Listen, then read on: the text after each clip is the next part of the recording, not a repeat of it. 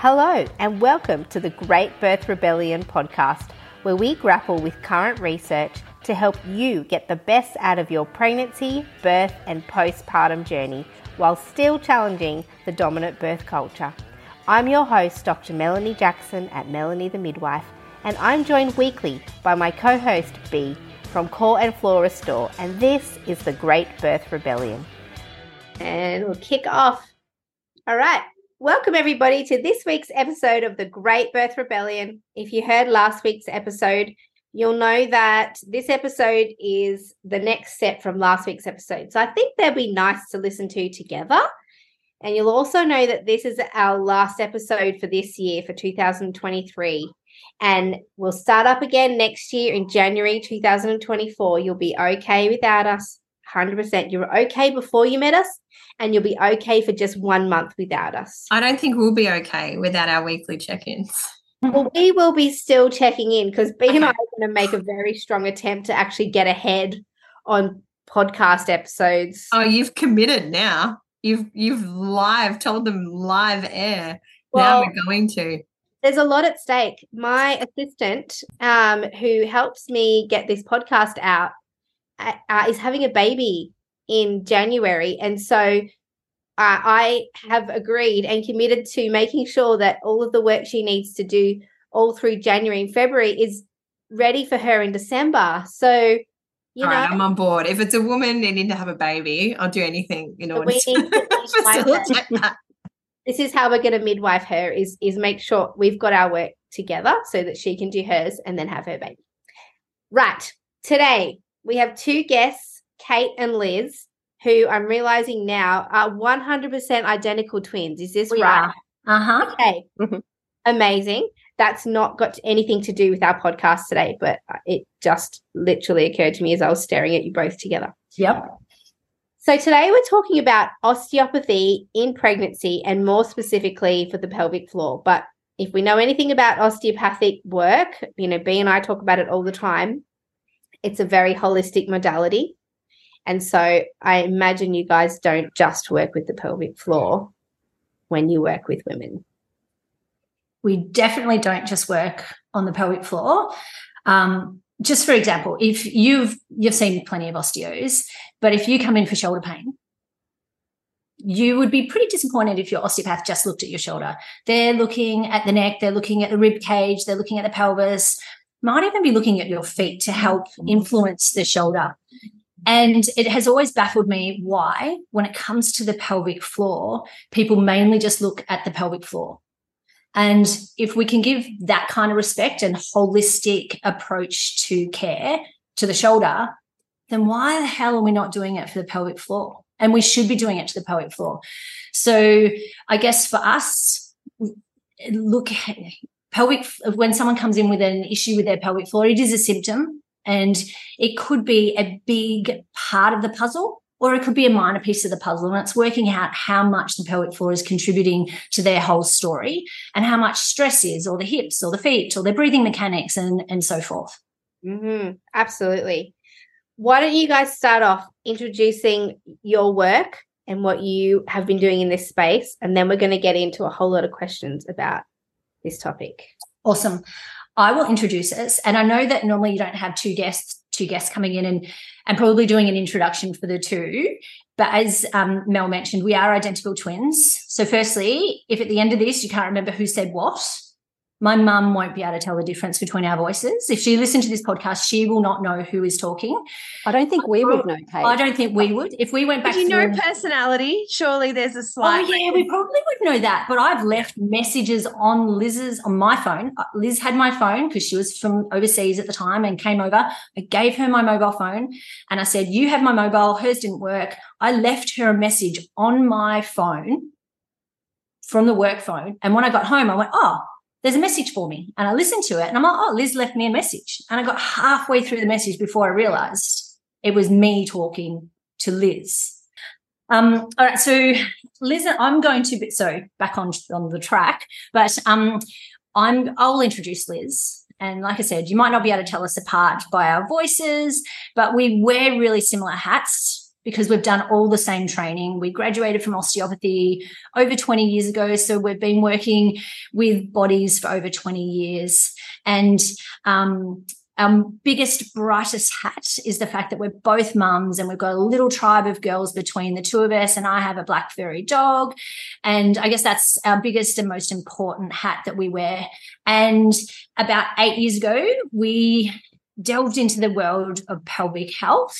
We did a physio course in um, in Sydney, and it was fantastic, and it really sparked some fire in both of us and passion for this new field. Soon after that, we did um, an internal visceral course with a French osteopath, and the problem was there was no more courses for us to do. That was it. We couldn't find any other courses in Australia that we could do. So we had no mentors. All we had was each other and and research papers. So we were head into research.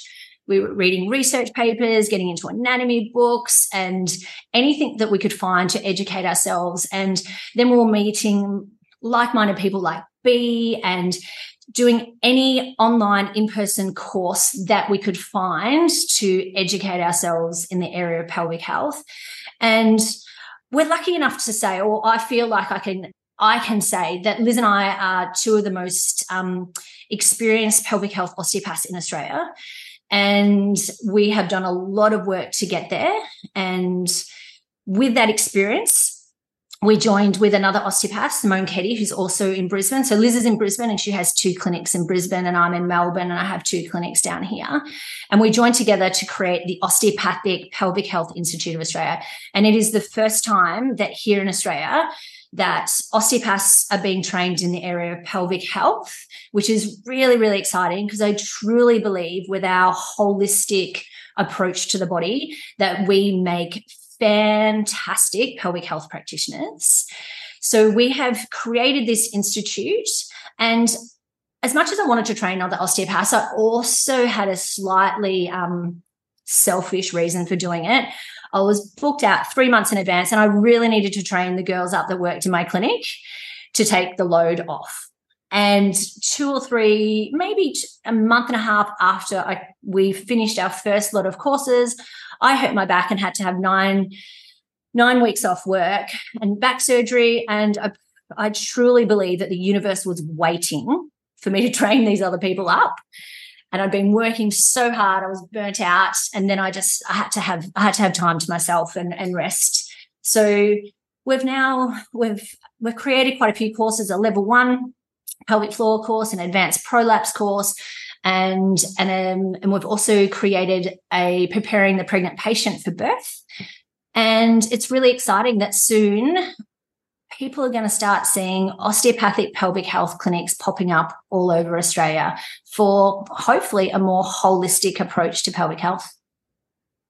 Incredible. So we've got the right people on the podcast, basically. Yeah. You're welcome. You're welcome now. Let it be known that I did something in this podcast history. Oh, I, I actually I sent a text I, message. Yeah, you, you sent an Instagram message. But I, I actually have a patient last year. I said, no, earlier this year I said, okay, what does everyone want to hear from me this year? Like, what do you want more of? Do you want um, Instagram lives? I've got some pretty epic reels. Do you want more reels? And I put it all out there and said, what do people want? And someone actually wrote, I'd like to hear you on the Great Birth Rebellion. I thought, oh, me too, sweetheart. I don't, I don't even, I can't even remember who the person was, but if you're listening, thank you for starting that little twenty twenty-three goals done. Yeah, exactly. But that ripple effect. And it's here now. So thank you to whoever that was. Yeah, absolutely. So the right people, we hit half a million downloads last week. So, and this is our last episode for the year. So you're taking us out on a high. So thank mm. you for being here. And before we get absolutely started into all of the nitty-gritties of pelvic health in pregnancy and all the things that you guys are going to offer, many people will be coming to this podcast not really understanding what an osteopath can do. Yes, so could you talk talk us through in layman's terms, because even although I use an osteopath, still aren't entirely clear on exactly what she does to me. I just go and accept it and carry on with my day. Can tell you tell us what an osteopath is? What do you do? I can answer this one. Um, so an osteopath is a, a, a holistic manual therapist, I guess you could say. So we have a couple of philosophies that we um, work with, and that is that the body is a unit. So, you know, we can't, you know, if someone comes in with shoulder pain or pelvic pain or incontinence, where we've got to look at the whole body. The structure and function are interrelated. So if you if you think about the pelvic floor, it's attached onto the pelvic bones. If the, the pelvis is twisted, it's going to impact the function of the pelvic floor. So, you know, that's one of the first things Kate and I realized when we did our first pelvic floor physio course. We're like, oh my gosh, they assess the function, but they haven't paid any attention to the container that that pelvic floor is in. And that was the first thing we kind of thought, oh, okay, that's something we can do different and maybe maybe better. And the next principle is that that the body is able to self-heal. I mean, I'm, I'm sure all of you have witnessed, you know, you cut yourself and you heal. You know, if the body is in a good alignment and balance, then the body is able to self-heal. So as osteopaths, they're the three principles we kind of that guide our treatment. So it's not a cookie cutter type approach to treatment. We look at every person as an individual. Um, and I can remember when I first gradu- graduated, I was very like osteo, but very whole body, I would say. And as as my career has progressed, I've become more whole person. And I think as osteopaths, most osteopaths are very good at connecting the big toe to the top of the head. Um, and, you know, someone comes in with shoulder pain, they're, you know, assessing the whole body. But Kate and I are very passionate about considering the whole person, because in anyone's um, experience, whether they got prolapse um, and they're really hypervigilant, you know, if we're ignoring the fact that they're really scared to move um, and we're only assessing the function of the pelvic floor, then we're, leave, we're missing out on a big part of their picture. Um, so that's so osteopathy, we trained for five years at university.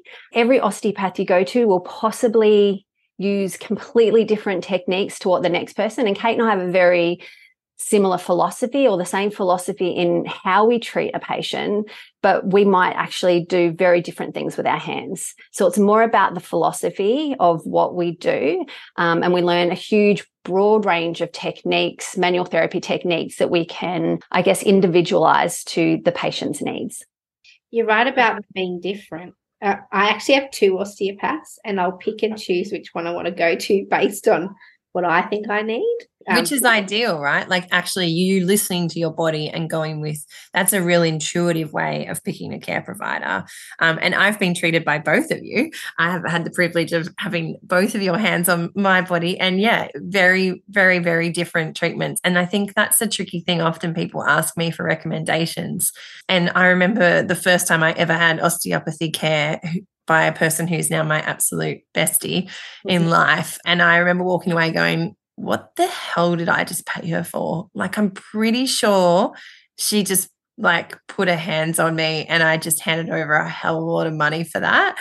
And then the next day I was like, my hips don't hurt anymore. Wow, maybe what she did was really awesome. And I remember seeing her and her being like, because I was like, okay, so when do I come back and see you? Because other allied health professionals I'd seen outside of osteopathy were very much like, right, so I'll see you weekly for the next four weeks and second weekly. And she was like, well, just see how you go. And I was like, hang on a second. This is different. Totally. I, and a quick story about my osteo, because she does craniosacral osteopathy. And the first time she treated me, I felt like, I, yeah, as you said, I literally lay there and she, she did a little bit of poking around at the back of my head and neck. And I was like, oh, man. Everyone speaks so highly of her, and I just, but then I got off the bed and felt incredible. And during my pregnancy, I got a crush injury on my foot. Something fell, quite heavy fell on it, and I was kind of waiting for it to get better. And I limped into her office one day for my usual pregnancy appointment. She said, oh, have you hurt yourself? I said, oh, yeah, this really heavy thing fell on my foot. I can't put any shoes on, and I don't know, I'm just hoping it kind of gets better. But that's okay. Just work on whatever you were going to work on. And um, she went to she went to my neck, then the right part of my lower back, and then down to my foot. And she like literally kind of tweaked my little toe, just a tiny, tiny little bit. And I felt this shooting from my little toe to the crush injury to the spot on my back that she'd touched just prior. And I went, whoa. And she goes, yeah, okay, you're done. And I walked out of there pain-free on that foot that I limped. Wow. I was like, what the heck woo-woo was that? Whereas my other one will like pull my legs and stretch this and stretch that, and like both osteopaths, I get results from both of them. But so I think first take home message is that every osteopath can be completely different. So don't give up if you hit one that you don't particularly appreciate. And I do acknowledge that it can be expensive mm. to, to find people. And I also acknowledge that a lot of people live in rural or remote areas, and that can be really tricky. And you guys mentioned that you have a course specifically for practitioners that teaches them how to prepare a woman for birth. Yes. What, can you talk us through that? Obviously not the course, but. Hang on, if we're still on what is osteopathy. Are we still on what is osteopathy? I feel like, Liz, are we still on what is osteopathy? Because I was going to say we haven't really explained what craniosacral osteopathy is. We've kind of just mentioned it. Really bloody hard to explain what that is. I'll probably leave that for another time. The important thing is that, that our philosophy is what guides us, but our techniques can look different. It might be that someone's, you know, has their hands on you and they're listening, you know, gently listening to your tissues and guiding, you know, listening to your tissues, or they might be directly working into your tissues. I think it's a really beautiful treatment to craniosacral, or I would call it cranial osteopathy, because it's really about, you know, listening to the tissues and listening to the body, listening to the person's story.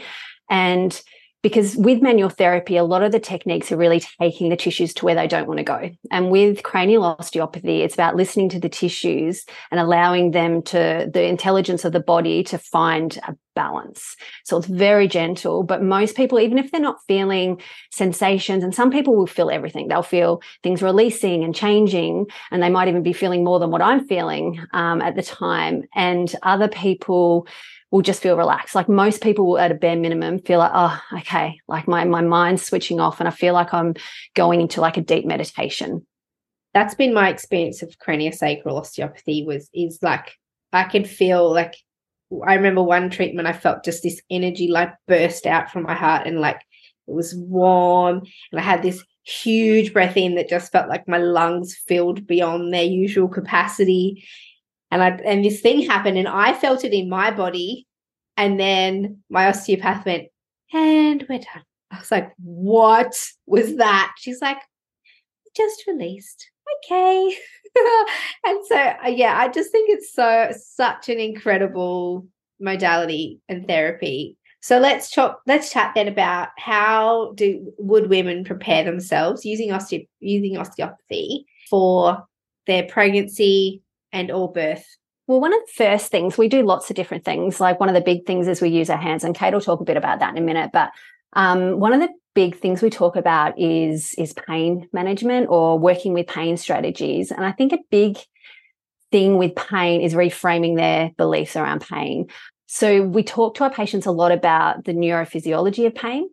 So a lot of people believe that there's receptors in the cervix and the uterus, and they're pain receptors, and this, you know, stretching of the cervix and the uterus is contracting, and that's telling the body that we're in pain. But actually what's happening is there's nociceptors, and those nociceptors aren't pain detectors.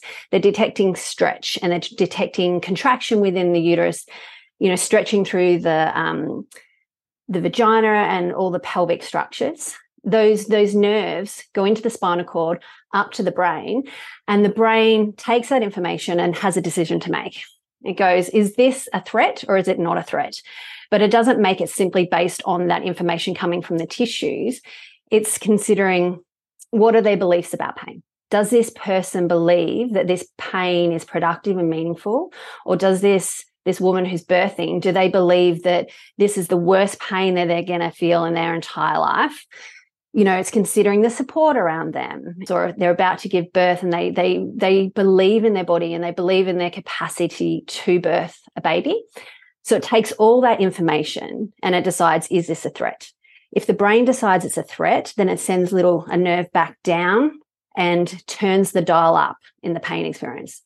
If it decides that it's not a threat, then it sends a different nerve down and turns down the experience of pain. So when we think about pain like that, we can either turn it up or we can turn it down. So then it's about learning ways in which we can turn it down. And turning it down really is creating as much safety as possible. So if we feel safe, then it doesn't matter how much input that's coming from your cervix that says I'm stretching. The brain is like, this is okay. We're safe. So it doesn't, you know, we're going to do this. My interest in understanding what happens in that moment in childbirth and pain, because I had a, a patient who came to me in the postnatal period and she said to me, it felt like my pelvis was getting ripped apart. Literally, that wasn't happening. And literally, that can't happen. But her brain took the information from the stretching of her pelvic structures, her cervix, her, you know, the uterus contracting. It went up into her brain, and her brain took all the other information that it could gather from its surrounding, its environment, belief systems, culture. And what it felt was that the pelvis was getting ripped apart. And of course, if that's what your brain feels is happening, that's a huge threat to the safety of your baby and yourself. And so it's going to ramp up that pain experience. So a lot of what we're doing in practice is chatting to our patients about pain. And this might be relevant to them in that moment because they might also have pelvic girdle pain.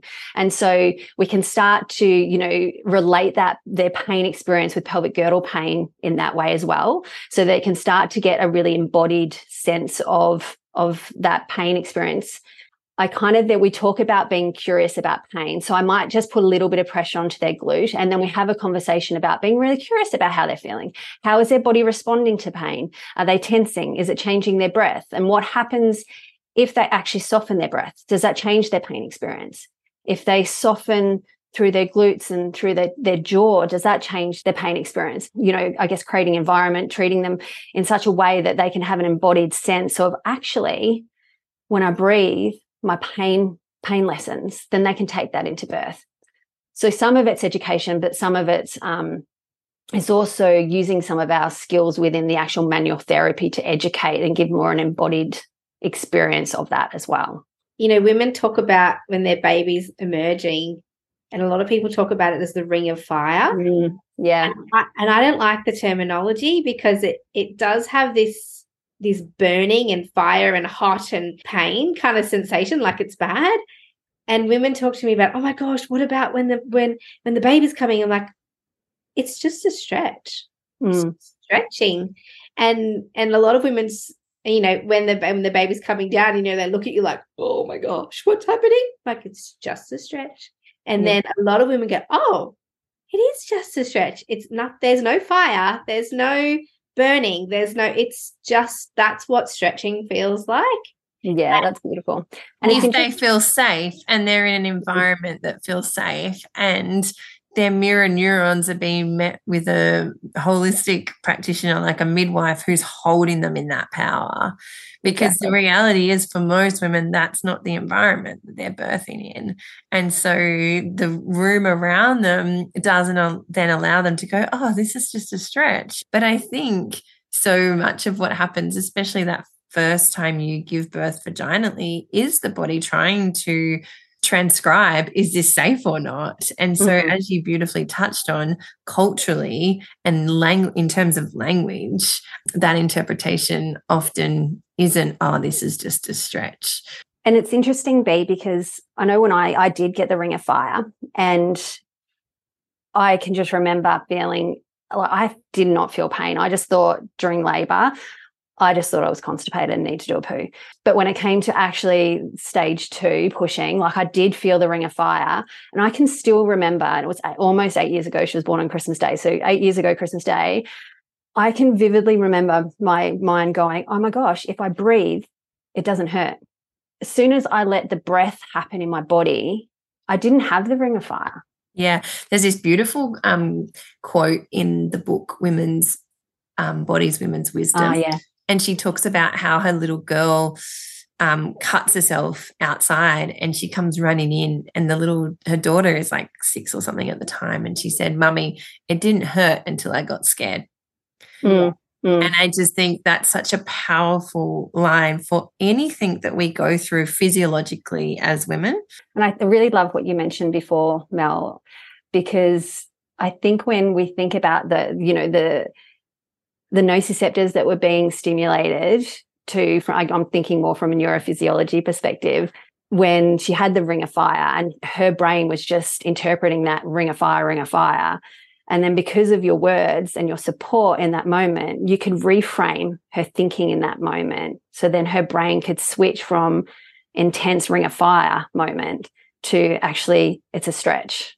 It's just, yeah, and to soften. So And you know, soften. And with that softening, there's letting go and there's opening for, for baby to come.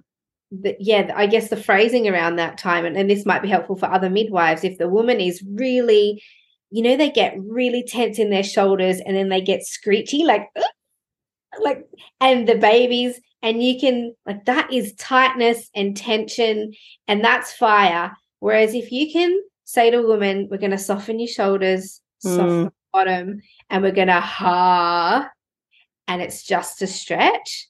Like that is a, a complete body change um, to deal with that that sensation that's happening as the baby's crowning. And I instinct instinctively um, laughed during the emergence of my baby. It just felt like absolute and utter bliss at that moment as she was fully coming out, and I just giggled. And it wasn't, it was definitely not painful.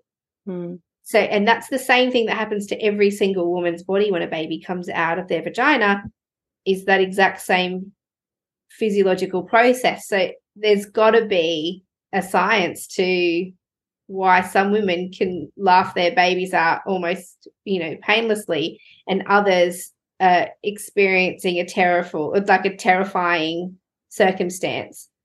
It's belief systems and, and mm. experiences in life. Yeah. And that's that beautiful mind-body connection, because it's all well and good for one of us to say to somebody it's just a stretch, and that will work beautifully for some and it won't for others. And why that works is multifactorial. You know, is that person known? Are they in a safe environment?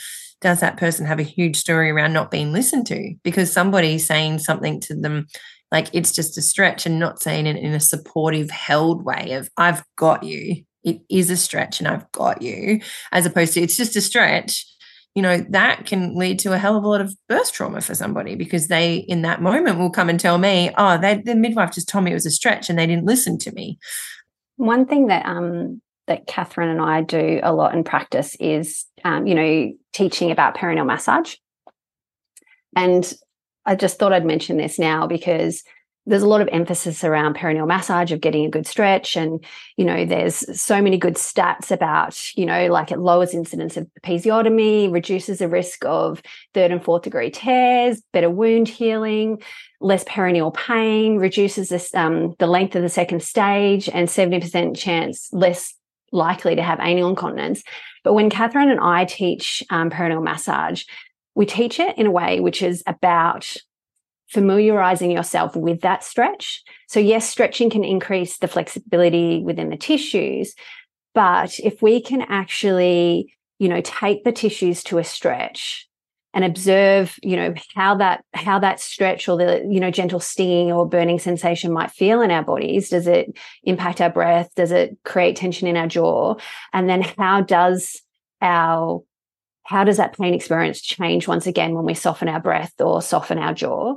And how we frame it to our patients is that, you know, like if feeling a stretch in your perineum is going to feel threatening for your brain, like if we can retrain ourselves to kind of feel a stretch and soften into the stretch and breathe and practice all of the different skills that we we might be teaching them, whether it's visualizations or, you know, gently move, you know, tapping on their leg or humming or whatever it might be, to really connect and and feel that actually softness is happening. And we love to do it in a way that it's like we're not doing anything, we're just guiding our patients through the experience, and their body, their tissues, they're making the change. But we just like that whole idea of going, right, you know, if they can get a sense of stretch prior to birth, so the first time they're feeling that stretch in their perineum and possibly the ring of fire, that, you know, that might come up and create a threat. But if they've already experienced it and they've already had that embodied sense of actually, I could, I, I manage this, then it's less likely to create hopefully a threat. But obviously that threat's all determined by the, the support around them and the environment and culture and all those things. It's not as simple as that, but it's one step. I mean, it's important to it's important to point that out because, and I mean, I do encourage my clients to do perineal massage, but we've got to remember that perineal massage isn't about creating like space and stretchiness in the perineum, and actually like a physical change where you somehow have changed the the structure of the outlet somehow by doing perineal massage.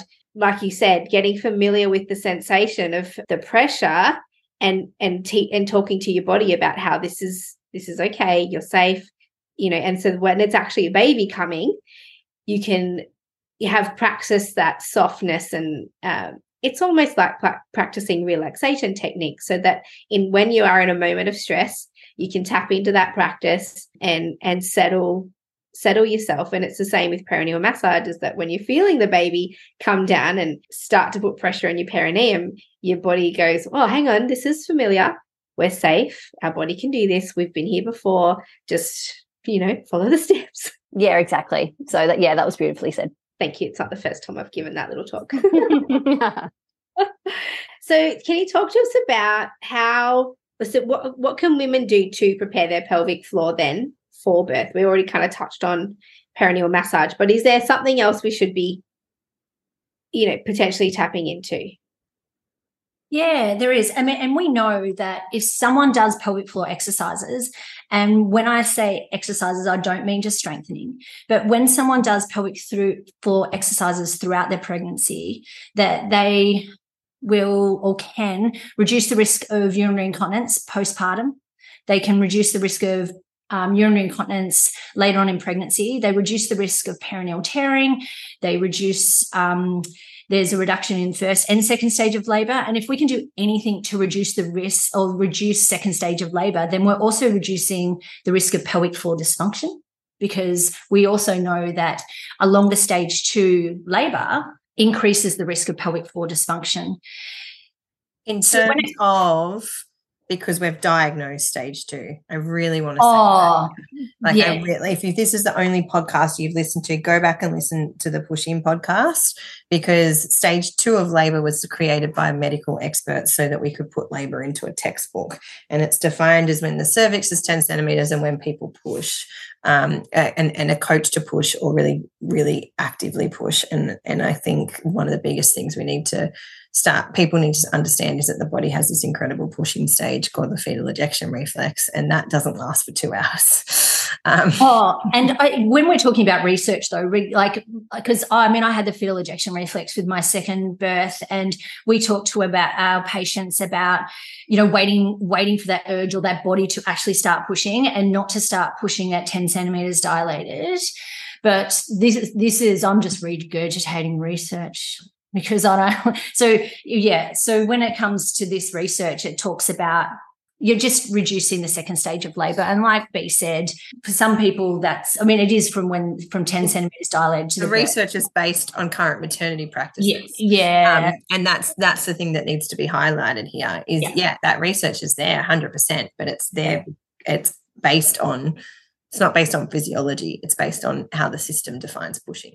Yeah. So there's so much benefit into doing pelvic floor exercises, and there's two streams out there. There's so many people out there talking about, oh, you've got to strengthen your pelvic floor, strengthen, strengthen, strengthen during pregnancy to reduce the risk of, of incontinence and prolapse and so forth. And then there's the also the um, the people that have the train of thought, no, just relax. You've just got to relax your pelvic floor. And what we want to emphasize that it's about having a healthy pelvic floor, and a healthy pelvic floor has good tone and it also has good distensibility. So for so what we're looking for is the ability to contract your pelvic floor, to let the pelvic floor, and to also be able to bear down. And I'll give you a visualization for that. So if you can imagine you're in an elevator and you're on the ground floor. So when you contract your pelvic floor, you're going up to level one. When you let go, you're going back down to the ground floor. And when you bear down, you're going down into the basement. And so there are some really important functions of the pelvic floor. And when it comes to birth, the pelvic floor has two main roles. It has an active role and it has a passive role. So the active role of the pelvic floor, the pelvic floor sits at the level of the ischial spine. So when the baby's head comes down and it reaches the mid-pelvis, the level of the ischial spine, and it contacts the pelvic floor, the first thing that it does in its active role is it flexes the baby's head. So for everyone out there, if you're at home or you're walking and you're not driving, I want you to flex your head all the way down to your chest. So flex it all the way down and then touch the top of your head. And you can feel that when you touch the top of your head, it's quite small. Okay, now look straight ahead and now touch the top of your head. That's quite big. So the first role of the pelvic floor is, is to flex the baby's head. And by doing that, it means this smallest part of the baby's head is presenting down into the pelvis. And I'm pretty sure I can speak for everyone out there when I say we all want the smallest part of the baby's head to present down into our pelvic, into our um, vagina. So I think that's universal. So the next thing it does in its active role is it it helps with that internal rotation of the baby's head. So it starts to help the baby navigate a better position to keep descending down into the pelvis.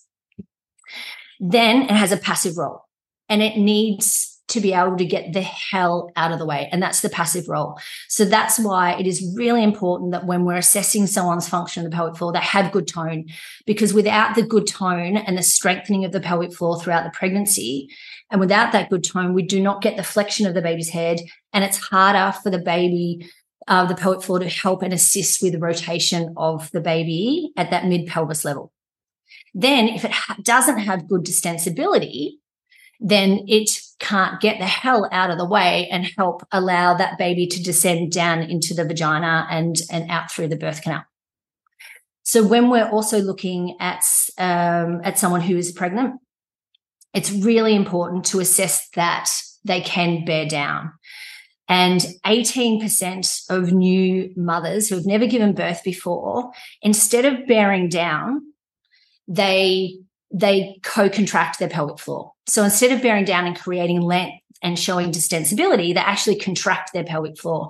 So part of what we do is training and and treating and retraining and educating our patients on how to be able to bear down properly, because that just shows that ability to fully distend the pelvic floor. This particular research states that if someone co-contracts and so it shortens through that perineal region instead of lengthens their perineal with a bear down, then they are more likely again to have a second stage of labour.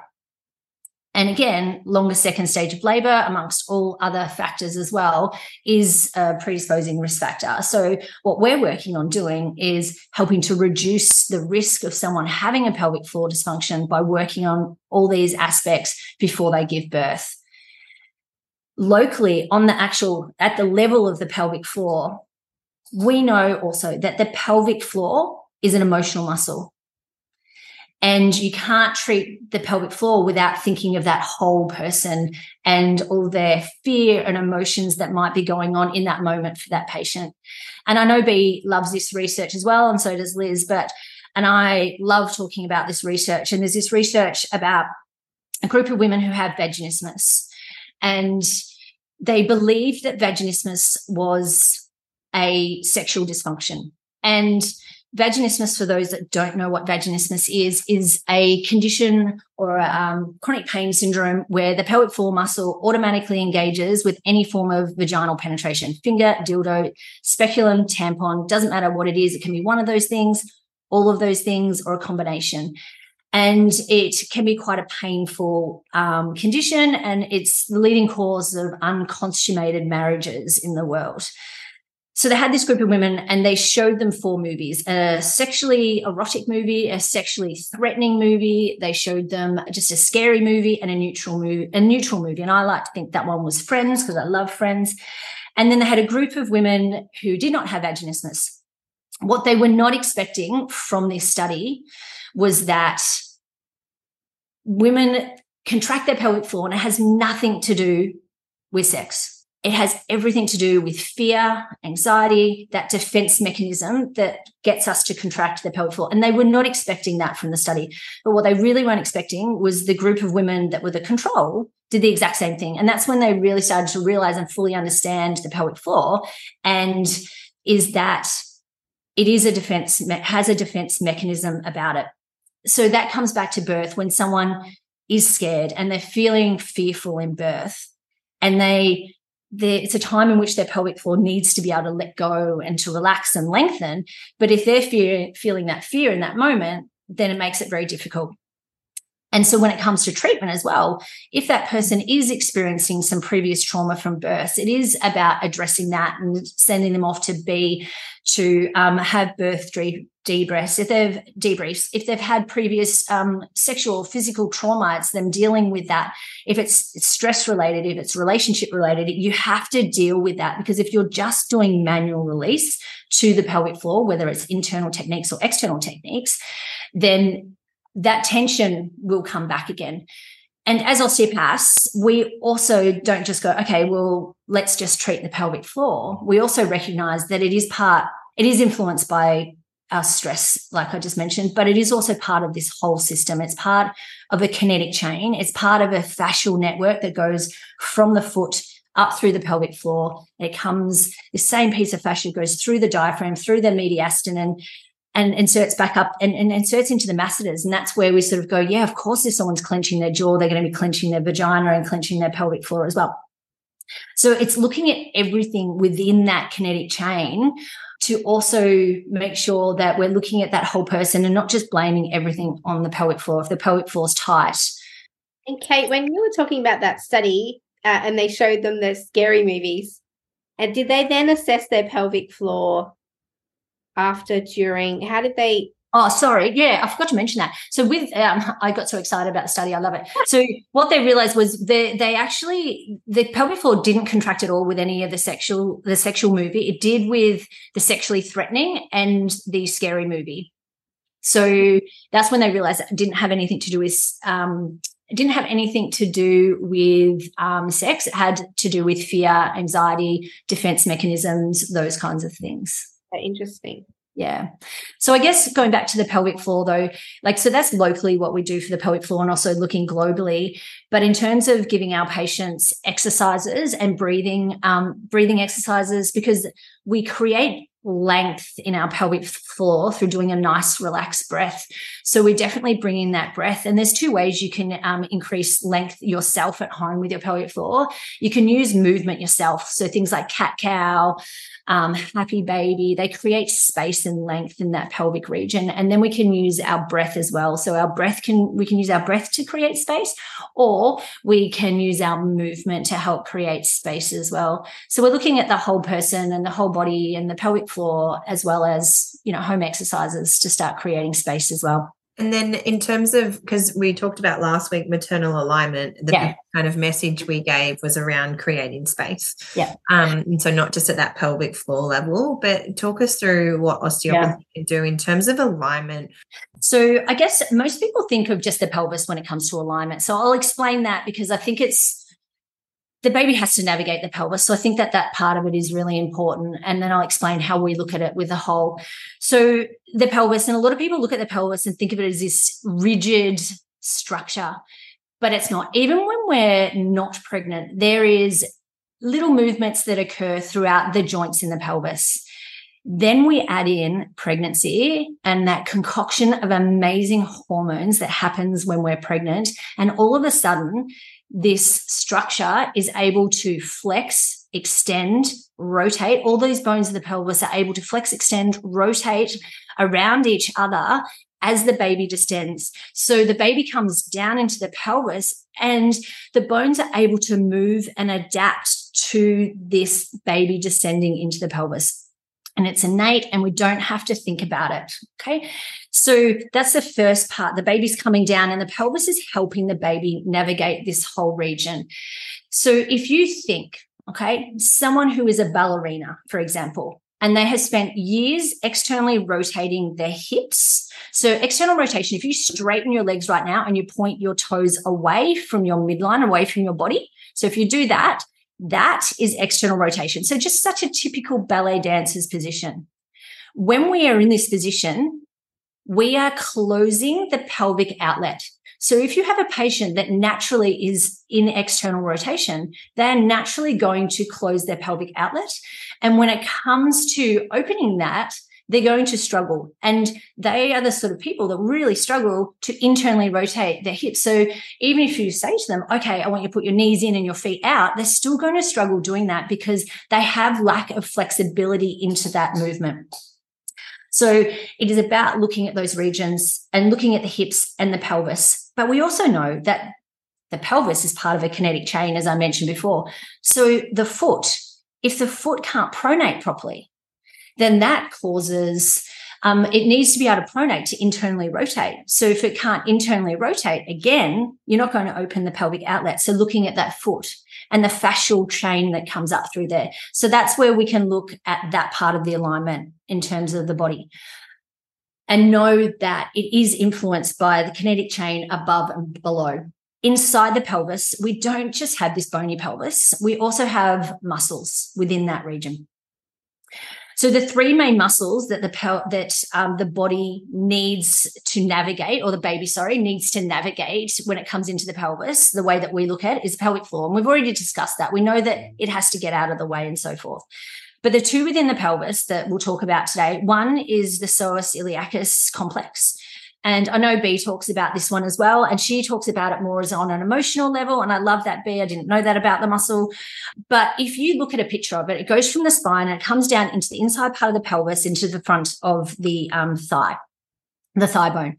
When you look at it, it looks like a funnel. So the psoas muscle actually helps to guide the baby down into the pelvis. So it's really important that we start to assess what the psoas and the iliacus is doing, because it helps to guide the baby down. And again, if it's tight, is going to create less space for that baby to come down. And ultimately, that, that baby is choosing to go where it wants to go. And if there is more space, it's going to give it more availability and more room to make a better choice. So there's psoas coming down.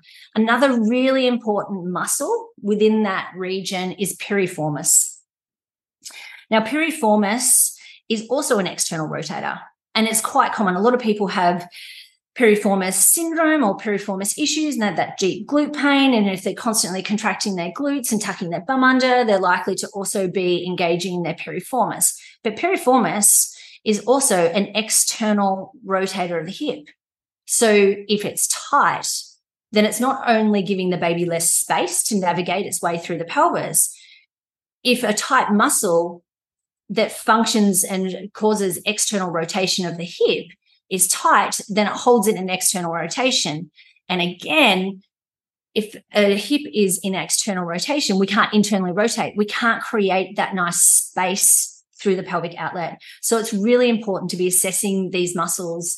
One of the ligaments that's most uh, one of the most important ligaments that we need to assess is the sacrotuberous ligament. And the sacrotuberous, from its name, it goes from the sacrum to the ischial tuberosity. And again, with tension Which in this is muscle, the sit yep. bone for those. Plants. Oh yeah, so yes, the ischial tuberosity is that sit bone. Um, so this ligament uh, uh, ligament goes from the sacrum to the sit bone. And again, without this, with this muscle, uh, sorry, um, ligament having lots of tension in it, there is this inability of the sacrum to be able to flex and open up the pelvic outlet. So we're looking at all those different regions, as well as, as I mentioned before, that whole kinetic chain. And we need that pelvis to have balance and freedom of movement to create space. The other thing as osteopaths that we also look at is the uterus and the fascia that attaches to the uterus. And I'm sure I can speak on behalf of everyone here and say what an incredible organ the uterus is. I mean, it spends nine months protecting and housing our little, these amazing um, babies that we have. And then through hormonal changes, it is able to help push this baby out into the into the world. And the position and the ability of the uterus to contract efficiently is influenced by these guide ropes or or ligaments that attach onto onto the uterus, and they all attach onto the pelvis. So again, they're then influenced by the pelvis as well.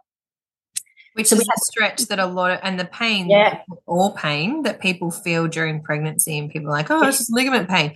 Yeah, because they're tight and and they and you're feeling that stretch, or perhaps, yeah, again, we're feeling it as pain or not.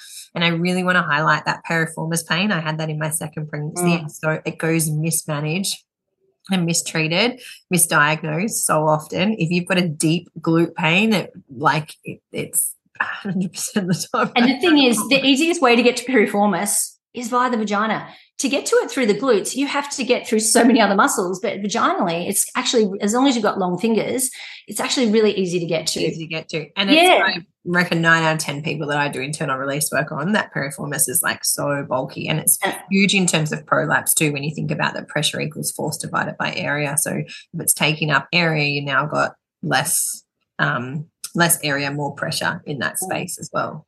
When yeah. you were talking about like external rotation, I mean, you know, we, we've spoken before about uh, during the pushing phase and during labour, um, knees in, ankles out would create that internal internal rotation, which explains why that technique works.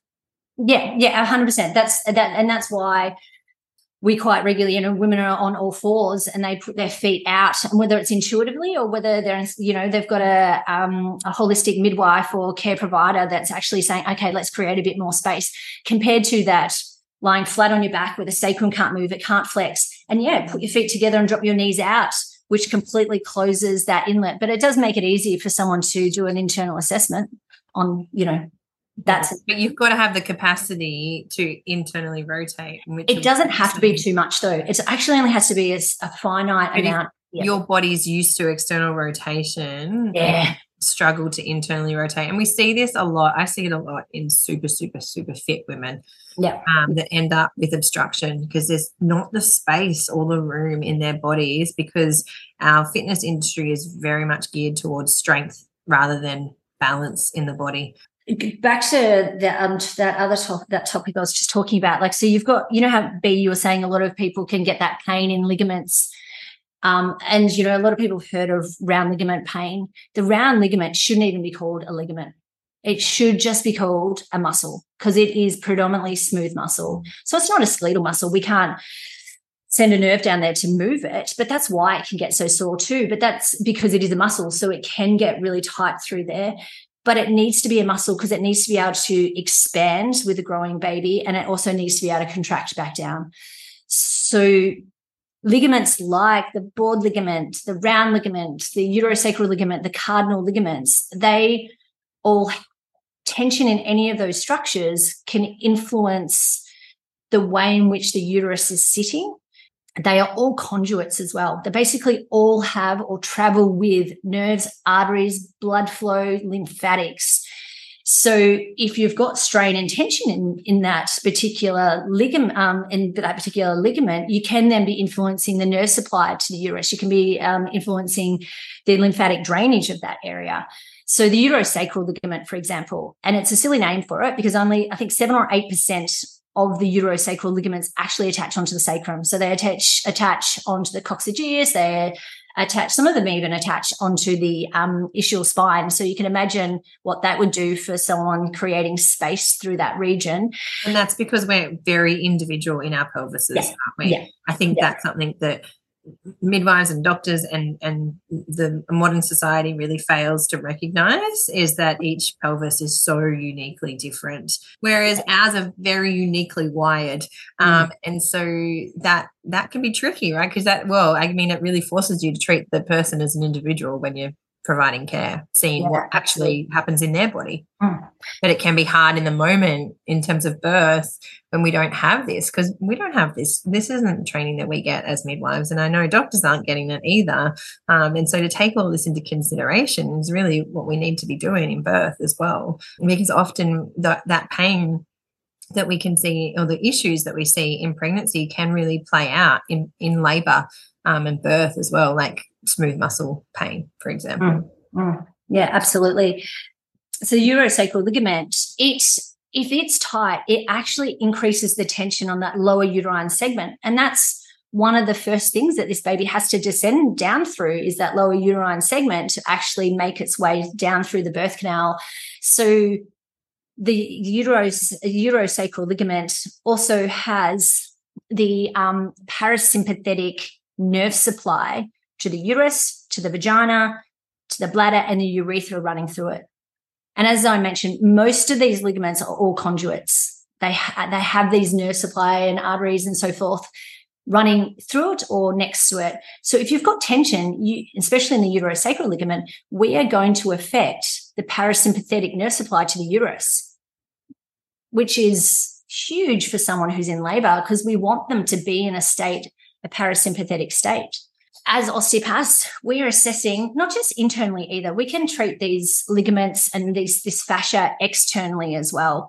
And I guess as a general rule, we're just wanting to find balance, balance in the pelvis, balance in the uterine ligaments, balance throughout the whole body really, so that this pelvis and these muscles can do their job. They can adapt.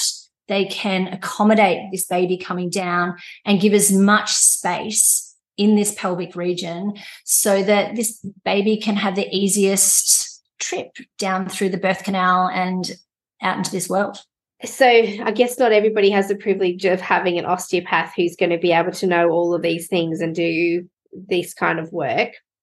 How can we prevent How can pregnant women prevent getting to a point where their internal and pelvic anatomy is sort of going to get in the way of their birthing process day to day? Are there things that we can do for ourselves that could reduce the chance of these kind of pathological things going on? Bea's doing a dance. I'm sure she has an answer. I'm, I'm like, do you mean as in like... Like if we had a patient or someone out there who doesn't have access to having an internal check or see an osteopath, what they could do? Well, essentially, I mean, hopefully we're not all living in a pathological pelvic floor state where mm-hmm. we think, right, all I actually really need is a proper good adjustment and some, you know, there must be things that we can do daily for our bodies that are going to stop these things from becoming a hindrance during pregnancy and birth. Yeah, I think movement and breath, moving your body in a really safe way. Um, I love doing mindful movement, so connecting to your breath, connecting to your pelvic floor while you're moving. So there's lots of different, you know, I'm, I've done my yoga teacher training, so I incorporate yoga a lot into my um, my practice and, and my patients, with my patients. But, yeah, so doing, there's lots of different stretches, mobility exercises, breathing, visualizations where you can j- just learn to create, you know, length and connect to that area and create mobility and things like that. Beast program probably would be Beast a good program. I did not pay them to say that. Yes, you did. Yes, you did. She says.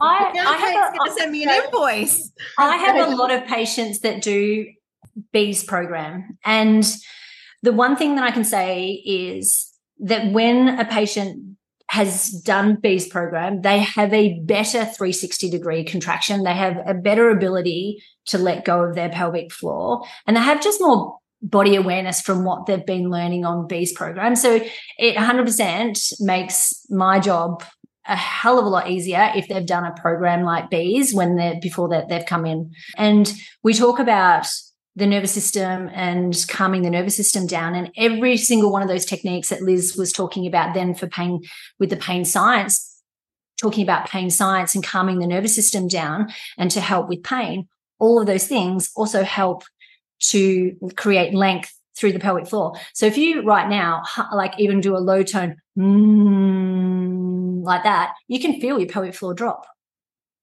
And that's so, not just the pelvic floor. It's, it's not just the pelvic floor. It's, it's yeah. you know, when when the thought, I always say when the mind is tense, the body is tense. And so using, if the if one part of you is relaxing from that technique, the rest of you will, because you're, you're moving out of your defense mechanisms that need to fight or flight, right? So you think about that's why your body's doing that. That's why your body is holding tension, because it's in a stress response, and a stress response needs a defensive mechanism, which requires the body to either fight or, or flight.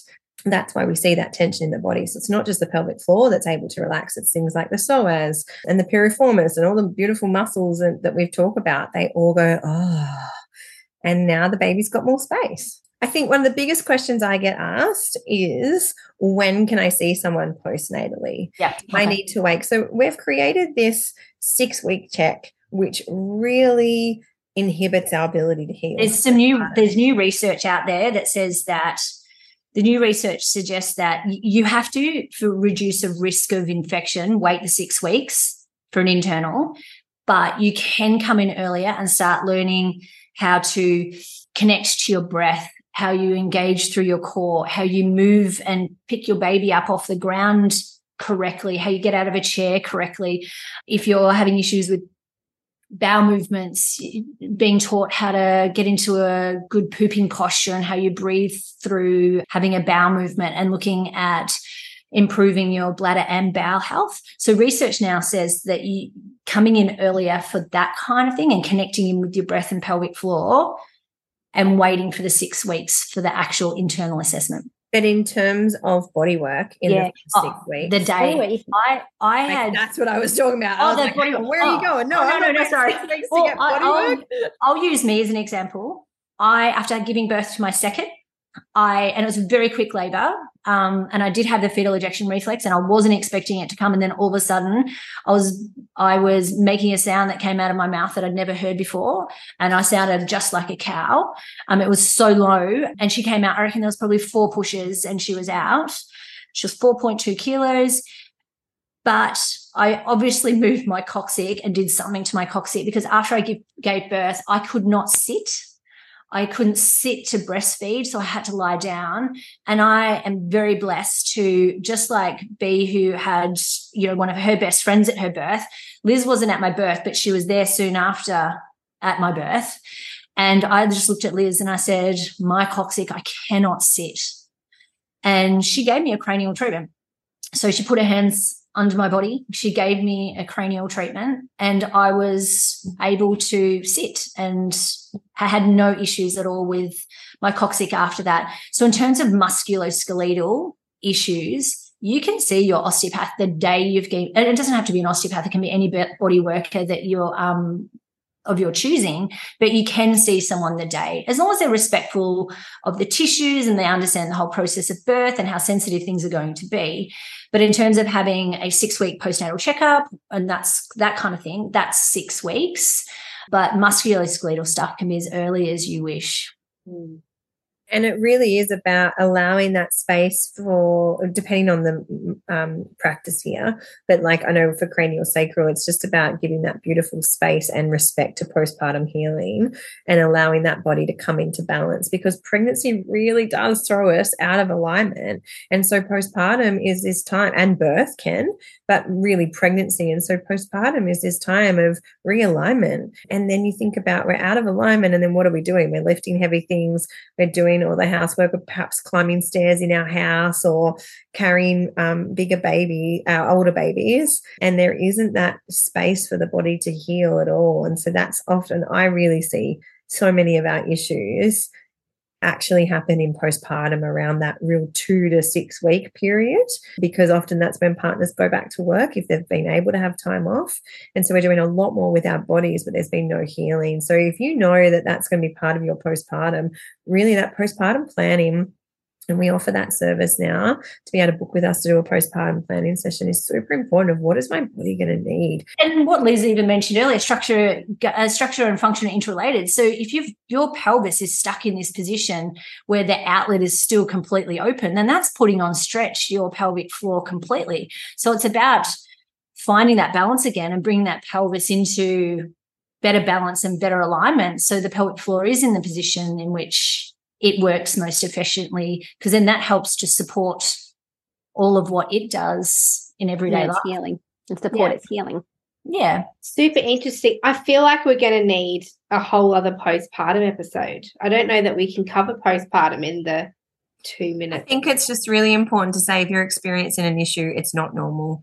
Normal says issues are just meant to, are meant to be put up with, and we can't do anything about them. So any pain or changes in the function of what your pelvic space does, so wean, pooing, intimacy, if any of that feels different, or if you're experiencing pain, none of that is normal. Common, yes. Normal, no. Can you do something about it? Yes. Our bodies are incredibly amazing at healing. It's super important to be supported in that process, though. And, and I mean, osteopathy is always my top pick, but it's about finding something that works for you as well, and that you can have access to. I think that's the number one thing we probably all want to say around postpartum. Would you agree, Kate and Liz? Yeah, especially because, there's, you know, we've been training osteopaths up in pelvic health, but there's still not even, not every major city in Australia has one. um, and it might be hard getting into an appointment, and they might be on the other side of Sydney or Melbourne to where you are. So it's finding a good physio or whoever in your local area to assist with, you know, your concerns. Yeah. I've got a directory on my website, so I need it needs a lot of love and updating. Um, if you're interested in being on it, let me know. But um, that's there for people to look at as well. Make and sure we'll I get put, all your practitioners that are trained on there. Yeah, and we'll put Kate and Liz's details in the show notes below this episode, and all their details will come out. If you're on the mailing list, you'll get an email with all the details from this episode.